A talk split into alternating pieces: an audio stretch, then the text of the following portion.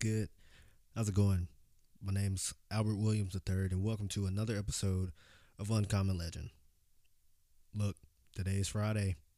You know what that means. The weekend's here. It's a good time. You get to break, you get to breathe, you have time to relax. But what are you going to do when Monday comes back around? How are you going to go to work? Are you going to keep on living the same way? Maybe it's good. I hope it's good, honestly. And I hope you're having great success. Maybe it is okay. And you're like, I'll be fine right here. Or maybe it's not so great at all. Maybe you're a little upset. Maybe you're not happy where you are. And I totally get that. It be like that sometimes, as a wise man once said. But how long are you going to sit there? How long are you going to keep taking what people give you? What I mean by that is the title of this episode is No More Mr. Nice Guy. And I'm not talking about me today. I'm just talking about things in general. I'm talking about the times that you've been passed over for things and it hurt. It sucked.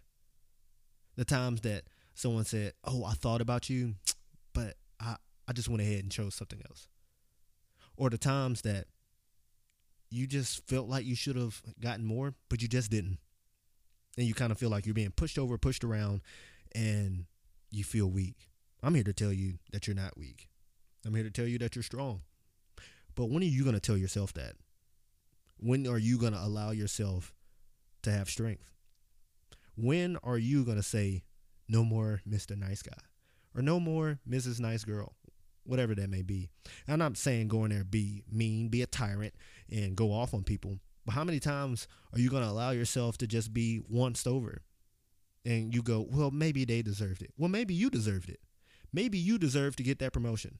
Maybe you deserve to get that call for that job opportunity.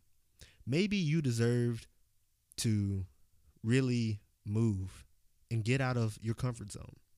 But instead, you said, no, that's someone else's life. That looks great on Instagram. That's not for me. Think again. How long are you going to tell yourself that you deserve to be at the bottom?